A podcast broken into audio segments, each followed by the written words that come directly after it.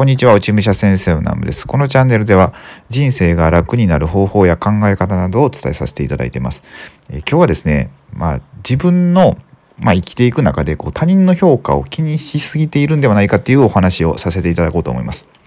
え、この話をね、まあ、なんでさせてもらおうかと思った、まあ、思ったのかというと、えっ、と、昨日ですね、まあ、朝、あの、武士道研究家であって、まあ、作家でもあって、まあ、もう10冊以上多分本出されてると思うんですけどあの、まあ、普段ねずっとほぼね最近、まあ、毎週ぐらいねセミナーで、まあ、顔を合わさせていただいているあの石川真理子先生のセミナーを受けてたんですよね朝あったんですけどでその中ですごいいっぱいねいろんないいお話があってすごい響いた言葉があるんですよ。でそれがあの、まあ、他人の評価を気にするのじゃなくて本当に自分が納得できる生き方をすることが大事っていう話だったんですよね。で、まあ、僕もなんかね以前はこういう考え方やったんですよ。なんか他人の目しか気にしてないみたいな考え方やったんですけど、まあ、でもやっぱりこうそうやって定めたはずが徐々になんかやっぱ元の自分に戻っていくみたいなことがあってで昨日そのお言葉をいただいてあやっぱなんか自分ってまたずれてったなみたいな感じだったんですよ。で、あ、これはいかんなと思って、まあ、昨日改めたとこなんですけど、本当に、まあ、何ですかね、今の世の中って、そういうことになってると思うんですよね。なんか他人の評価の方が、自分で自分を評価するより他人の評価の方の方が大事みたいな、うんと、どう見られているかっていう方を、まあみんなすごい考えると思うんですよ。でもそれってじゃあ、それ本当に自分の人生歩んでいるんですかっていうことになるんですよね。で、そうって考えたら、例えば他人の評価ばっか考えてじゃあ今死ぬとするじゃないですか。でえそれってちゃんと自分の人生歩めたんですかっていうことにならならないですか？なんか。言うたら例えばなんかアマゾンとかでなんか自分の本を出してあのレビューばっか気にするみたいな。レビューばっか気にしててもそれってでもたまたまそこに居合わせたその本を手に取ってくれた方の感想であってそれって誰が評価するって、まあ、自分が評価するものだと思うんですよね。自分が納得できるものを出したかどうか。で、まあ、僕すごいねこれ YouTube とかで発信してても思うんですけど万人に受けるものはないと。うん、だからどんなにいい本を書いててもあの、まあ、映画とか Amazon プライムとか見てても思うんですけどこの映画完璧やなっていう映画とかないっすか？なんかえこれ評価1つける人いるの？みたいな映画でも位置つける人いるんですよ。もう全然面白くないみたいな。そういうのはそういう体質、えー、とそういう性質の人がいるんですよね。みんなが評価しているものを、えーと、自分はなんか変わったもの、えーと、ちょっと人とは違うんだぜっていうふうに見られたいっていう性質の人がいるんですよ。だから絶対完璧なものは世の中にないんですよ。だったらもう他人の評価を気にしててもなんかおかしくないですか？例えばなんか自分がいいと思ってもそれを口にしない人とかいるじゃないですか。絶対になんか否定的にめちゃくちゃひねくれてるみたいな人いると思うんですよね。そういう人が自分の周りにたくさんいたらそれって、えーと、いつまでたっても自分は評価されないっていうことになっていってしまうと思うんですよ。そうだからなんか他人の評価ってそれは本当に、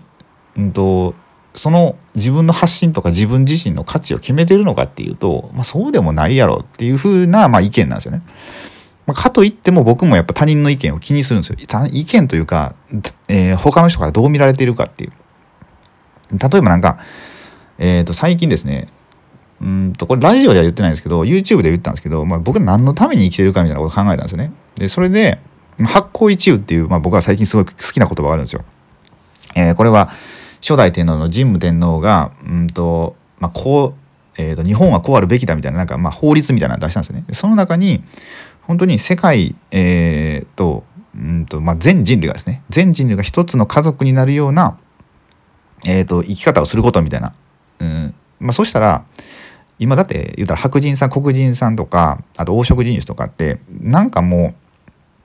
う同じ人間なのにバラバラじゃないですかなんか差別したりとか。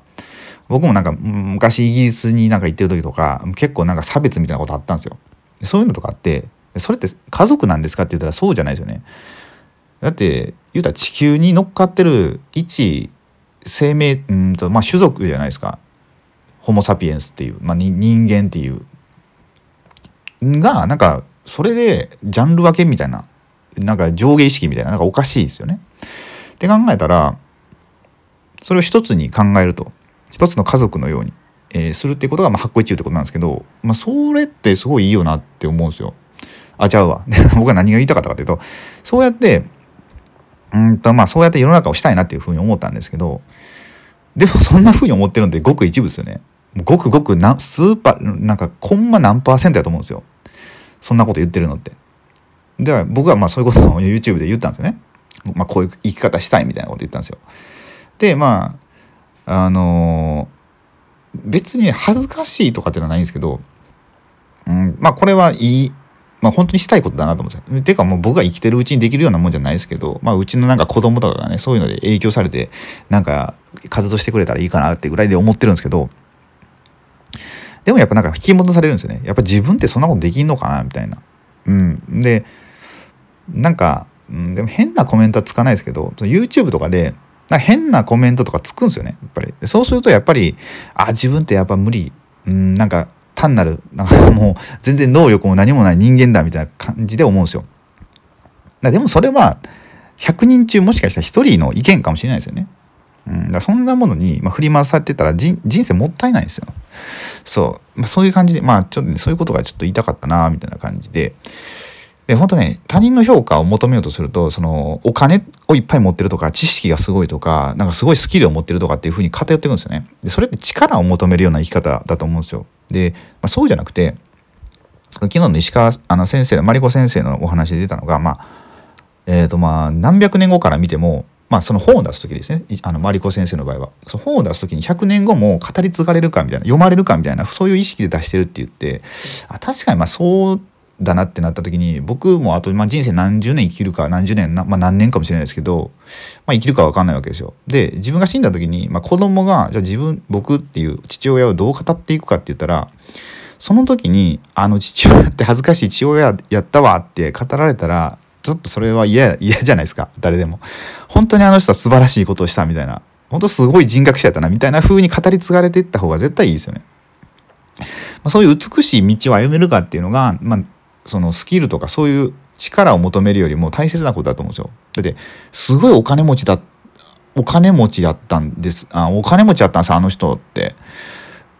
で例えばじゃあ僕孫が生まれて孫が「いやうちのおじいちゃんめちゃくちゃお金持ちやったんさ」って言われるのかいやおじいちゃん本当にすごいいろんな人助けてたんさって言われるのがどっちがいいかって言ったら明らかに後者やと思うんですね。お金持ちって別にお金を持ってたから何っていうそのお金で何をしたかっていう方が大切だと思うんですよね。うん、そうだから、まあ、自分の人生の幕を閉じる時に後悔しない生き方本当にやりきったみたいな、うん、っていうふうに幕を閉じるんであればその他人の評価を気にしてる場合じゃないと。本当に自分がどうどう行動してどう納得してでその結果はあんま関係ないと思うんですよね。自分が納得するそういう生き方が本当大切だと思うんでね。まあ、ちょっとこういうね、うん、昨日ちょっとそのマリコ先生に熱をもらったんで今ちょっと僕はエネルギーが多分高いんでねちょっと語ってみました。はいそんな感じでえっとね明日はね伊勢神宮にね,、えっとね1500人ぐらいでね参拝行くんですよ。それなんであのまあちょっとラジオ撮れる撮るかな？撮れるかな、まあ、時間あるか分かんないですけど、まあ、ラジオ撮れたら撮って